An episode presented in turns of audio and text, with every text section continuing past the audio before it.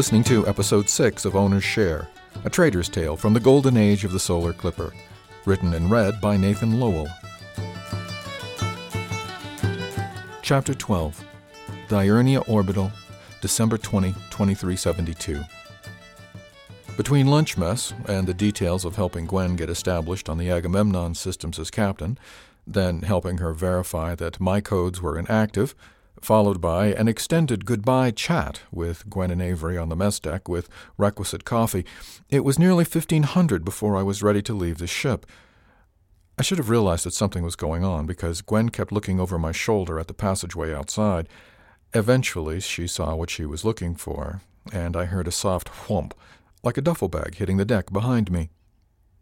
I turned to see Miss Arioni standing at the door of the mess deck, her duffel on the deck beside her, and a look that was part challenge, part plea.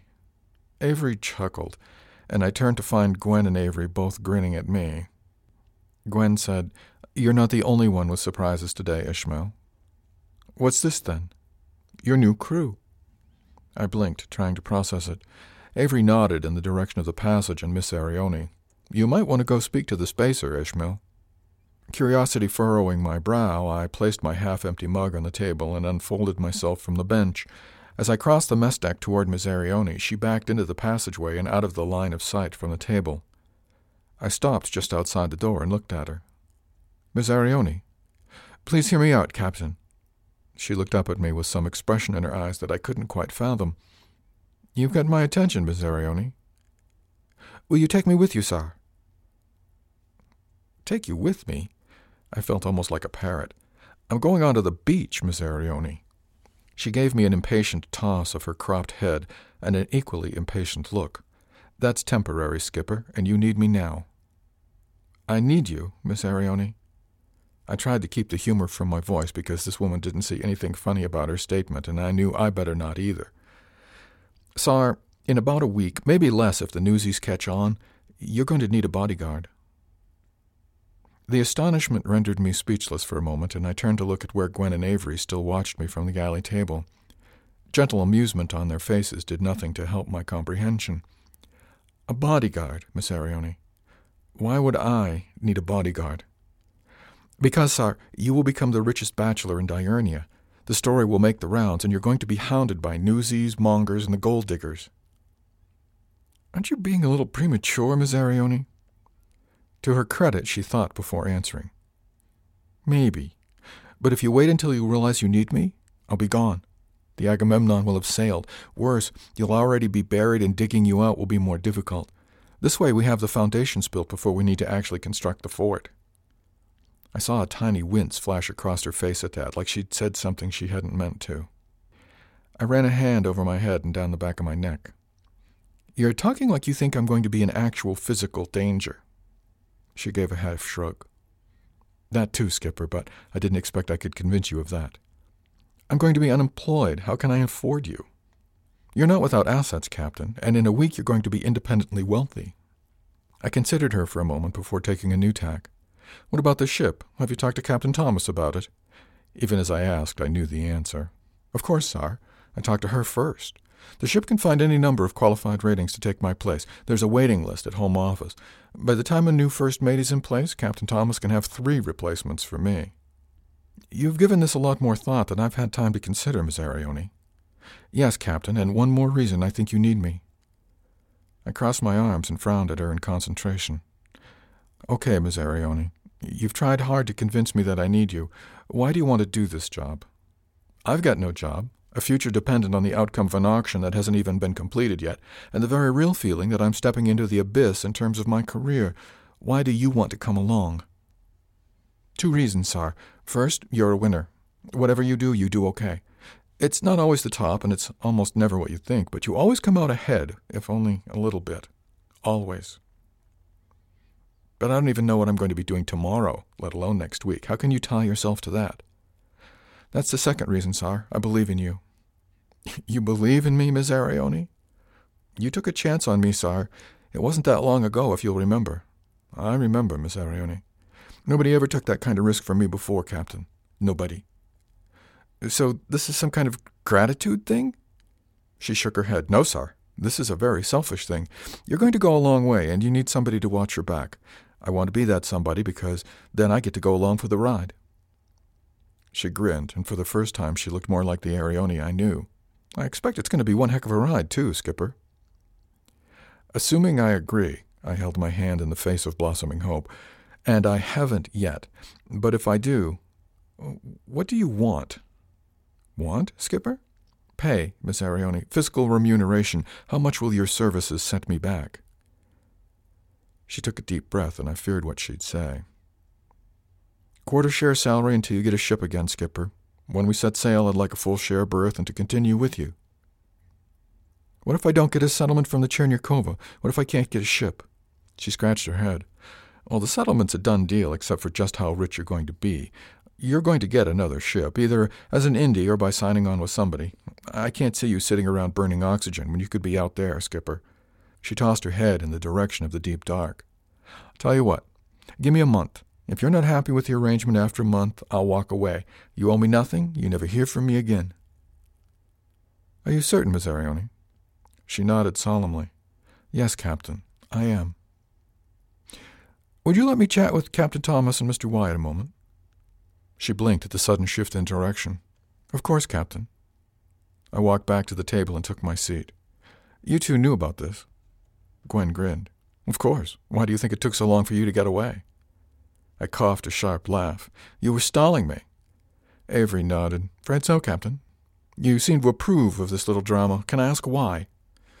Gwen nodded and leaned in on her elbows. She spoke to me this morning. She's right. You need a bodyguard, or you will soon. You'll need a personal assistant, at least, somebody to keep the world at arm's length until you can get back out into the deep dark. Everybody keeps saying that, I muttered. Maybe it's time you started listening. I looked back and forth between them. They both seemed utterly convinced. What'll this do to the Agamemnon?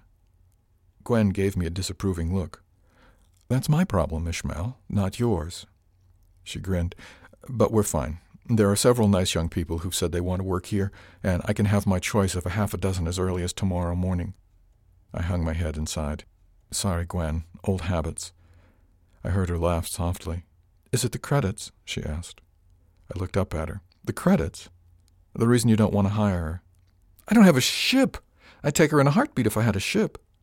Rent one, Avery said. We both looked at him. Rent a ship? Look, you think you don't have a job for her, right? You're going to be unemployed? Well, yeah, that's kind of the point of being beached. You're not going to be unemployed. You're going to be starting a business. Whether you succeed at it or not, your job is going to be to secure your funding, get the ship, line up a crew, and get sailing. He ticked the items off on his fingers. You know that young woman out there is tough, resourceful, street smart, and absolutely dedicated to you. It seems pretty straightforward to me. Rent an office and think of it as a docked vessel. All your work will be here for a while. As the enormity of what he said hit me, I sat heavily on the bench again. Crap. It wasn't very elegant, but it expressed my feelings. They both snickered. I held out my hand to Avery. Thank you, Avery. It's been an honor to serve with you. He shook the hand and smiled. The honor has been mine, Captain. You've given me more than you'll ever know. I extended the same hand to Gwen. Safe voyage, Captain. Thank you for all you've done.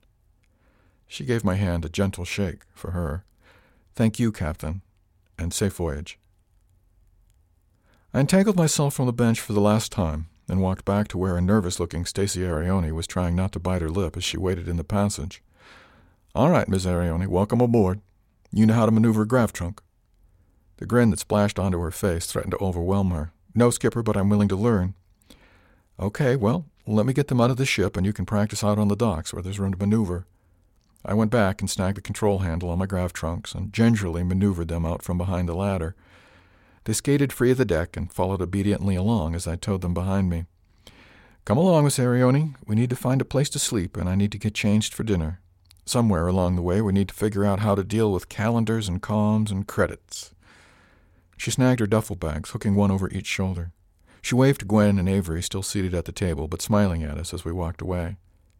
In a matter of a few ticks, we'd checked out of the ship for the last time, and our mass records had been zeroed.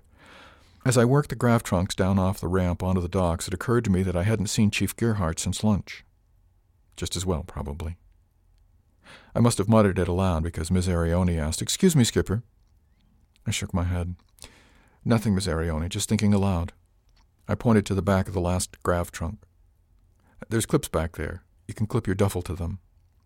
She looked carefully and found them, latching a bag to each clip. The grav trunks didn't so much as wobble.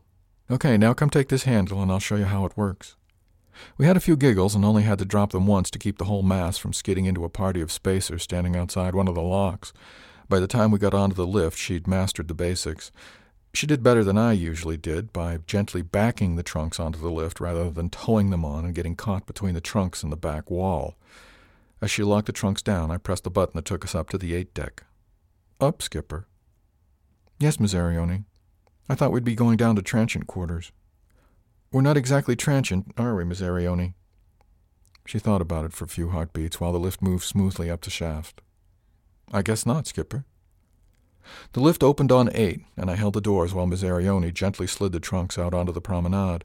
When she was clear, I stepped out behind her and headed off to starboard around the orbital. Where are we going, Captain? Lagrange Point. The hotel? Yes, Miss Arioni. I felt her stiffen, and she missed a step that almost caught her foot under the grav trunk behind her. I caught her before there was any serious damage and looked into a pair of worried eyes. Is there a problem, Miss Arioni? She stopped and shook her head, as much as if she were trying to clear it, as much as in negation. No, Captain, it's just, well, you took me by surprise. I thought we'd take rooms down on 04. We may wind up there, Miss Arioni. I don't have reservations at the Lagrange. She looked at me curiously. Then why? Something Mr. Wyatt said just before we left the ship. What was that, sir? I'm not unemployed. I'm starting a business. She digested that for a moment. Okay, I can see that, I guess, sir, but what has that got to do with the room at the Lagrange point? First rule of business, Miss Arioni. She arched an eyebrow. Location, location, location. She grinned at me. Skipper, you never cease to amaze me. I'm still working on a muse, Miss Arioni, but I'll settle for a maze on an interim basis. Sar? Never mind, Miss Arioni. Let's see if there's a room at the inn. We made it to the Lagrange point without further incident, and the concierge greeted me as I walked through the door. Captain Wang, welcome to the Lagrange point.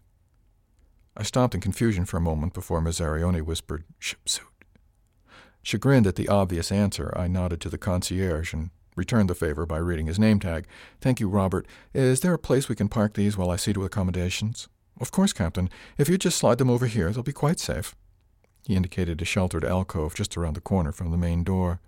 Miss Arioni gingerly maneuvered the trunks without bashing any of the trim on the bulkheads or crushing any of the decorative plants. I admired her skill and privately doubted I could have done as well. The front desk is straight ahead, Captain. They should have your suite ready. Thank you, Robert, I said, already looking ahead to the front desk and letting his comment wash over me. Your suite, Skipper. I didn't think you had a reservation. I didn't either. The walk to the desk was too short to allow further speculation, and the desk clerk also greeted me by name. Welcome to the Lagrange Point, Captain Wang. Your suite is ready for you. We hope you'll enjoy your stay with us. He held out a tab for me to thumb. The room charges have already been taken care of, of course, but if you'd just sign for incidentals. Already taken care of? I asked, even as I reached for the tab without really thinking about it. Of course, Captain.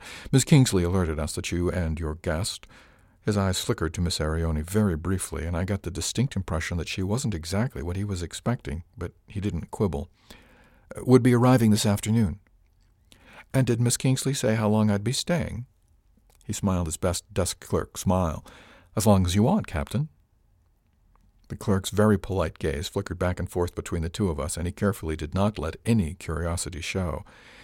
If you would like to register as well, Miss Arioni, having your name on file will permit you to order room service and take advantage of all the other amenities offered by the Lagrange Point.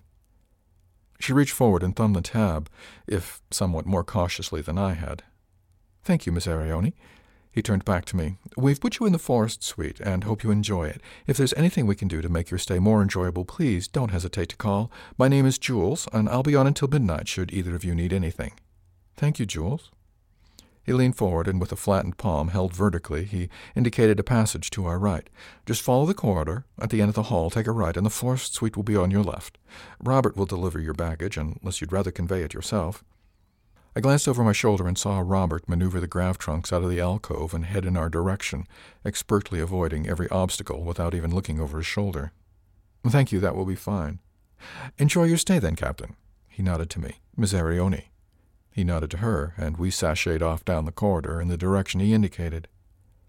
As we picked our way through the maze of passages, Miss Arioni spoke softly. They must want something very big, Skipper. Yes, Miss Arioni, they do. You know what it is, then? Yes, Miss Arioni. Okay, then. The doubt in her voice came through clearly. It was a long corridor, but eventually we came to a door marked Forest, and I thumbed the lock. It popped open, and I pushed into a large and sumptuously appointed living room with sofas, easy chairs, a large entertainment unit, and even windows opening onto an amazing view of the planet below. Discreet doors on either end of the room opened into sleeping accommodations. The one I could see into looked as large as my whole cabin on the Agamemnon.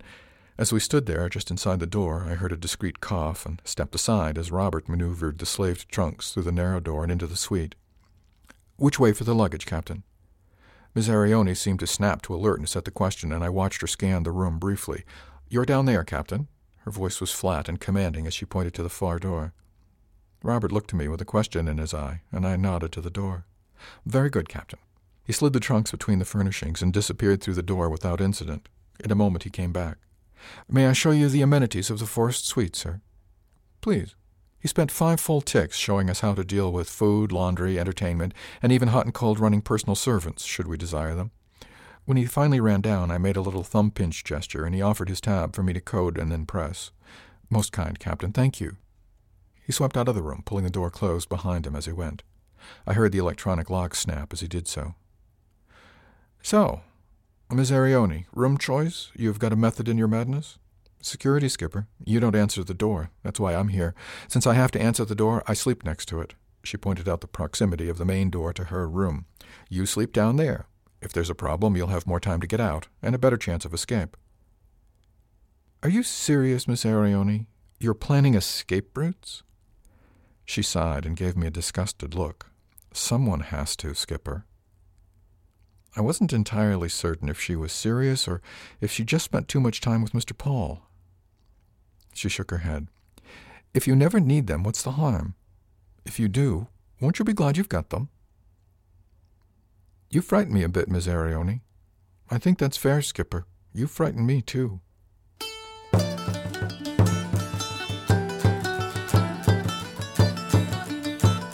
Chapter 13 Diurnia Orbital, December 20, 2372. By 1900, I knew that dinner was going to be a challenge. Do you expect you're going to loiter about in Marcel's, Miss Arioni? Of course not, Skipper, but I am going with you, at least as far as the door, and I'll be there when you come out. I don't know how long I'll be. Neither do I, I'm sure, Skipper. She looked somewhat exasperated, and I'm also sure it doesn't matter. We've got to work out these procedures before we need them, and this is a perfect chance. Do you think somebody is going to mug me between here and Marcel's, Miss Arioni? It's two decks up and near the lift. I think, Captain, she answered with just a touch of asperity in her voice, that if I were going to mug somebody, it would be a rich somebody, like somebody leaving a high end restaurant who might have had just a bit too much to drink and was on his way to a high end hotel that was close enough to be careless about. I sighed. Unfortunately, I could see her point. I wondered if Jeff Maloney had had these kinds of conversations with Kurt. I'd never seen Jeff in public without his shadow, and even as a shadow, Kurt often made his presence known. Too bad Kurt hadn't been with Maloney in his home. He might have called for help. If I were Maloney and Miss Arioni were Kurt, I suspected Kurt would be in the next booth at Marcel's. No, I could feel my eyes half close as I considered. He'd have a table near the entrance where he could see both his boss and the front door as well as maintain situational awareness of the room. We hadn't gotten quite that far along yet, and I wasn't about to take her to dinner with Kirsten and her mysterious friends. Put on some civvies, Miss Arioni, and Nothing too obvious in terms of cutlery, please. She grinned and headed for her room while I sighed and went back to mine to finish dressing for dinner. I hadn't had a decent suit in stanyers, and still had the data chip engraved with Henri Roubaix's initial in my grav trunk, but in all my travels had not yet found his like. Instead of civvies, I chose my dress uniform. Granted, it wasn't as stylish as, say, a Roubaix or even a Bruchot, but it was better than off the rack, and it fit well. On an orbital, dress blues would not stand out, and they were always in fashion. I finished dressing and reached for the shiny new stars, but on a whim, dug in the top of my grav trunk and pulled out a pair of old, well worn ones. They weren't polished to a high sheen, nor were they pristine. One star had a point that wasn't quite all there.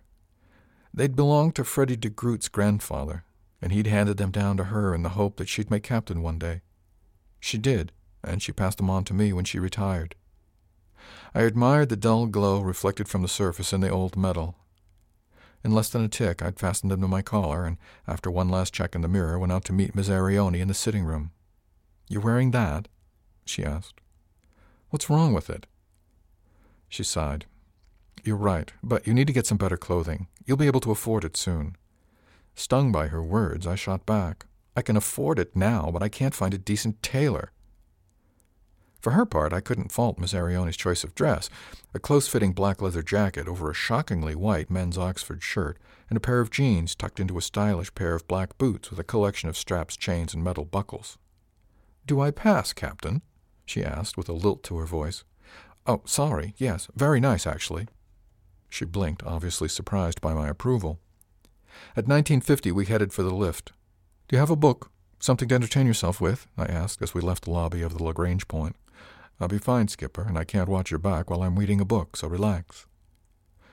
She murmured her response in a way that surprised me. It was loud enough for me to hear, but I doubt that anybody more than five meters away would have even realized she'd spoken. I sighed and didn't respond, instead, leading the way to the lift and riding up the two decks to Marcel's. As we came around the promenade and saw the facade of the restaurant, Miss Arioni grinned up at me. Have a nice time, Skipper. I'll just join the boys across the way. With that cryptic remark, she peeled off and walked along the inside curve of the promenade, idly window shopping as she went, but pacing my progress around the curve of the orbital. As we got up to where the restaurant's front opened to the public, I saw that not quite directly across the way, a small bistro served an eclectic collection of people at a counter and on small tables set up like a sidewalk cafe. I didn't take time to really look, but while there were some older people enjoying the ambiance, most of the patrons were either shockingly chic or dressed in conservative suits. The suits surprised me until I realized that every one of them reminded me of Kurt. I snickered to myself a little and was not very surprised to see Miss sidle up to a table where one of the shockingly chic young men was seated and help herself to a chair, one where she had a clear view of the door to Marcel's and both directions along the promenade. In Marcel's, the maitre d' greeted me with an appropriately supercilious arch of the eyebrow. Maloney? I asked. The eyebrow retracted at the name, and he consulted his list ostentatiously. A paper list, with names handwritten on it, I knew he didn't actually look at it because I spotted the name even upside down and across the top of the desk. It was on the other side of the page from where he slid one long, immaculately manicured finger down. I wondered if he could actually read or if he were just merely well trained. Yes, of course. He turned and walked into the restaurant without watching to see if I'd follow. Right this way, Captain. I followed, but slowly, strolling comfortably through the restaurant and looking at the clothing the men wore. The maitre d' stopped at a booth with a curved banquette behind a half oval table. He turned with a flourish, expecting me to be on his heels, and exhibiting a flash of exasperation when he had to wait for me to catch up. Your party, Captain. His words were bitten off, and he flounced away without waiting to see if anybody at the table actually recognized me or not. Kirsten Kingsley flashed me a smile from the back side of the booth. Captain, so nice of you to join us. Please have a seat. She indicated a place at the end of the banquette, beside a rather attractive woman, perhaps in her late twenties and dressed in a simple camel colored suit. Thank you, Miss Kingsley, I said with a smile and nodding slightly. Kirsten, please, we're among friends here tonight. She smiled around at her dining companions. Across from you, Veronica Dalmati. Charmed, madam. I started to get up, but she impatiently waved me back to my seat. Sit, dear boy. We'll shake hands later if you like. I don't remember the last time somebody called me dear boy, but the woman was certainly qualified. She wore a smartly tailored pinstripe business suit in charcoal gray wool over a cream colored blouse. Her sharp green eyes peered from beneath snowy brows, and her lips pursed in a suppressed smile. No one would mistake her for a kindly grandmother, although I suspected she'd be fun to play cards with.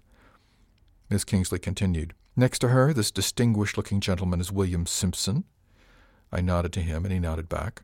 Captain, he said in acknowledgment. Another centenarian, if I had to guess. bald as an egg and dressed in a rumpled tweed with a knit tie the likes of which I hadn't seen since I'd left Nares. He had that air of Professor Emeritus about him. Dr. Simpson? I hazarded. His eyebrows twitched in surprise. A half century ago, Captain. The tweed gave it away. He had a pleasant smile that actually reached his eyes. Kirsten looked surprised. Willie, you're a doctor. All these years and I never knew? He reached over with one rather spindly hand and patted her forearm. No reason you should, Kirsten. I haven't used the title since before you were born, I suspect. He inclined his head to me with a kind of wry salute. And can you guess my field, Captain? I narrowed my eyes in concentration, squinting as if looking back through the years. I'd guess economics. Close enough, he grinned. Intuition.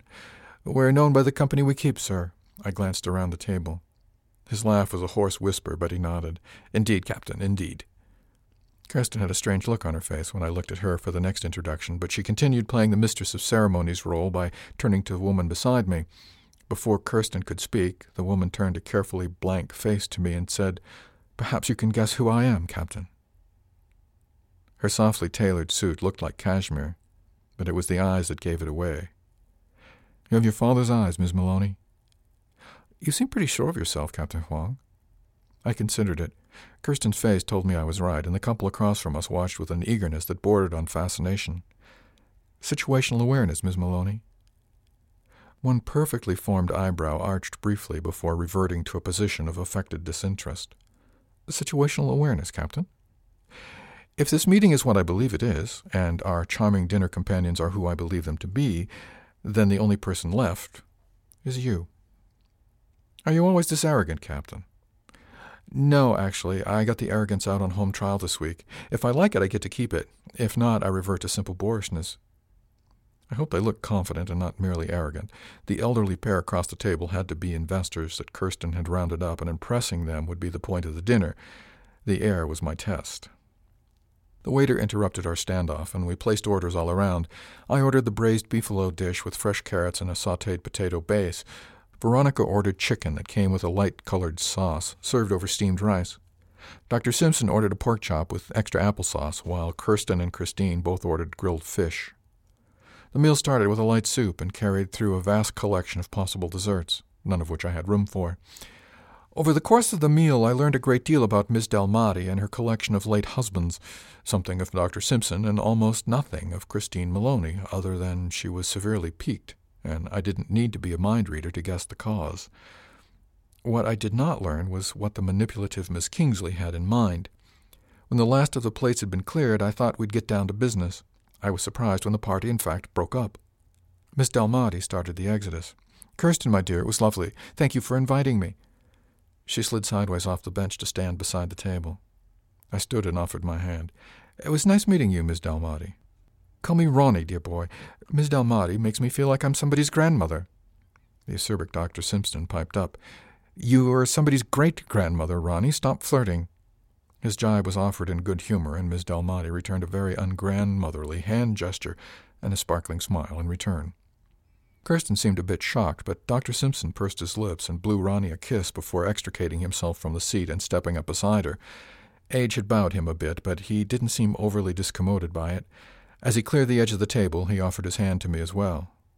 Thank you for a most entertaining evening, Captain. Thank you, sir. It was my distinct pleasure. Oddly, it was. I really liked the rascally old couple, and it came to me that they were a couple as they stood there. Kiss ass, he muttered as he smiled. I'm not sure anybody else at the table heard it, as Miss Delmati was reaching over to speak to Christine Maloney. He patted my shoulder in a decidedly avuncular manner and added, Come see me tomorrow at my office. We'll talk turkey. Your office, sir. He frowned and then pulled a card out of his side pocket and pressed it into my hand. Uh, my office. He winked at me and stepped up to offer his farewells to Miss Maloney as well, before taking Miss Delmati by the arm and leading her off between the tables. Christine Maloney took advantage of the open bench to make good her own escape.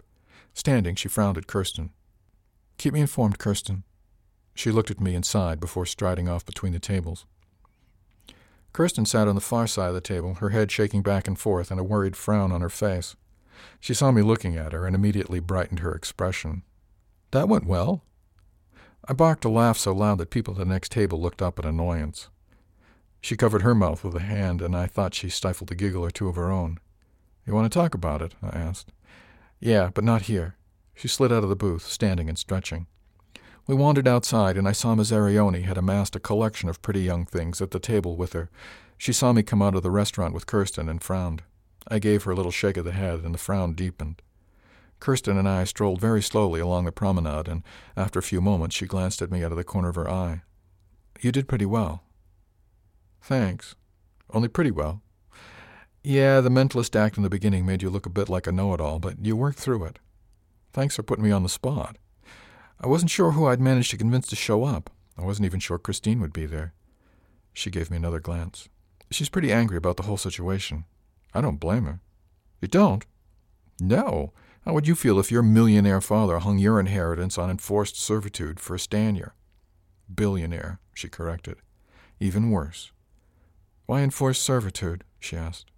What would you call it? She has to take a job she doesn't want in an environment she doesn't care about for a paycheck that's smaller than the interest on her last dividend check. Oh. Yeah, oh. But how else is she going to learn about how a clipper works? That's not what I'm supposed to teach her. It's not. I shook my head. If it were, she'd be on a ship to Port Newmar right now. Kirsten digested that for a time, staring blankly into the windows of a high end jewelry shop. Then what are you supposed to teach her? Honestly, I'm not sure. She shot me a withering stare. You said you knew. I said I think I know.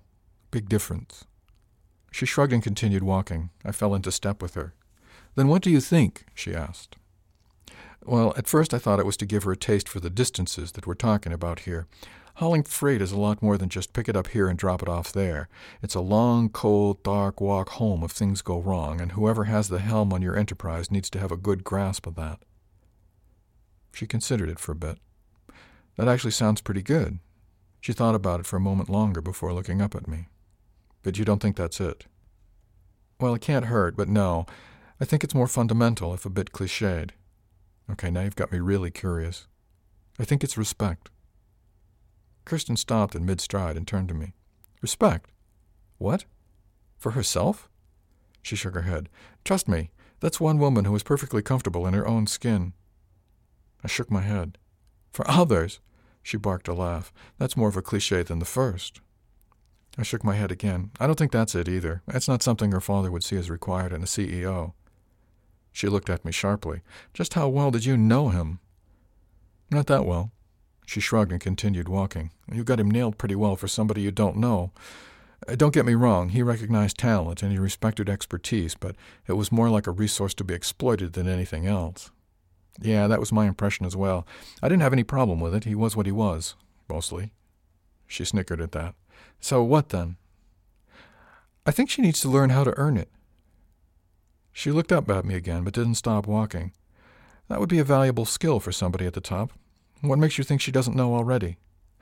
I don't, but it's the only thing that makes sense. And being a lonely quarter share teaches you that? Depends on the circumstances, but it's as good a place as any. We walked along for a few meters before she glanced at me again.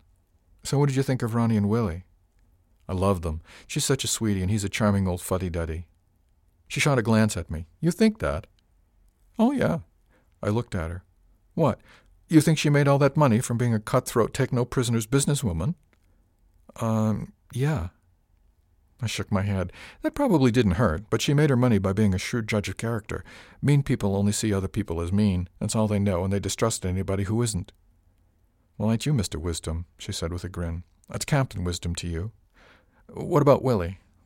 Dr. William Simpson brilliant economist, left his academic career to put his theories into practice, made too much money to go back and set up shop as a financial advisor to the rich and upcoming. She blinked at me, consternation plain on her face. You know him? I shook my head and held out the card he'd pressed into my hand. Lark Simpson and Green. He's the Simpson, isn't he? Yeah, he was Philo Maloney's advisor when he first started DST. I figured. Give. Something Richard Lark said and something you said. I'm not letting you go until you tell me. Lark said the firm was the advisor to Philo Maloney, but he's not old enough to advise me on how to get a school loan. He also doesn't understand spacers.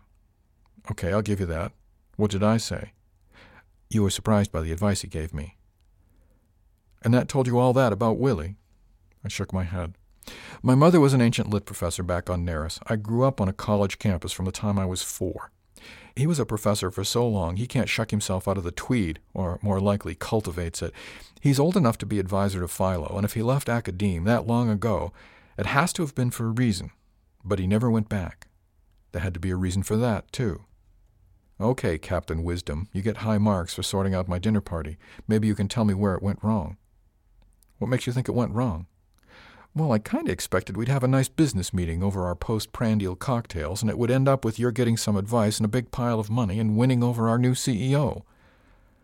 Oh, I shrugged. I kind of thought that too, but it wasn't necessary. No, why do you say that?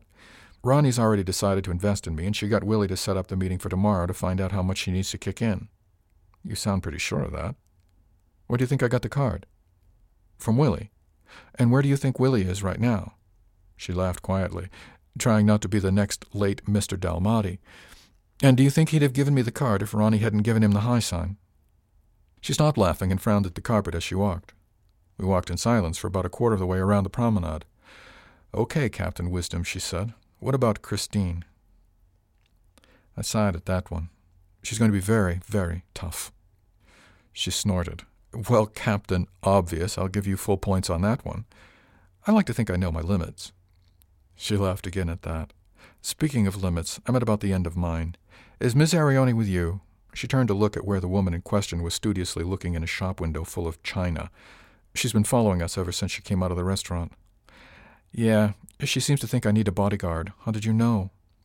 She nodded her head at a wiry, dark haired young man studying the menu in the window of a closed restaurant behind us. He's mine. Is it really necessary? I don't know. It didn't help Jeff in the end, although Kurt probably discouraged a lot of problems before they started. Well, that's a good point. She looked at me curiously. By the way, where's Greta? Chief Gearhart. That would be the Greta in question, yes. Back on the Agamemnon, I think. Why? The question caught me sideways, and I couldn't figure out where it came from. Still on the Agamemnon? She looked at me like I'd suddenly grown a second head. Good gods, man, you don't need a bodyguard, you need a keeper. What's that mean? It means it's time to get Miss Arioni over here, and we'll call it a night. She held out her hand. Good night, Captain Wang. You were doing really well right up to the end.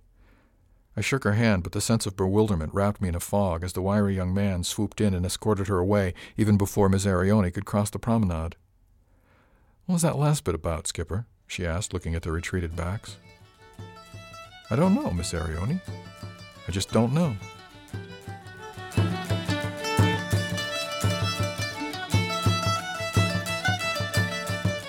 Thanks for listening to Owner's Share, a trader's tale from the golden age of the solar clipper. Music is Larry O'Gaff, a traditional tune performed by Ragtime Larry and Tom Joad, and is used with permission of the artists.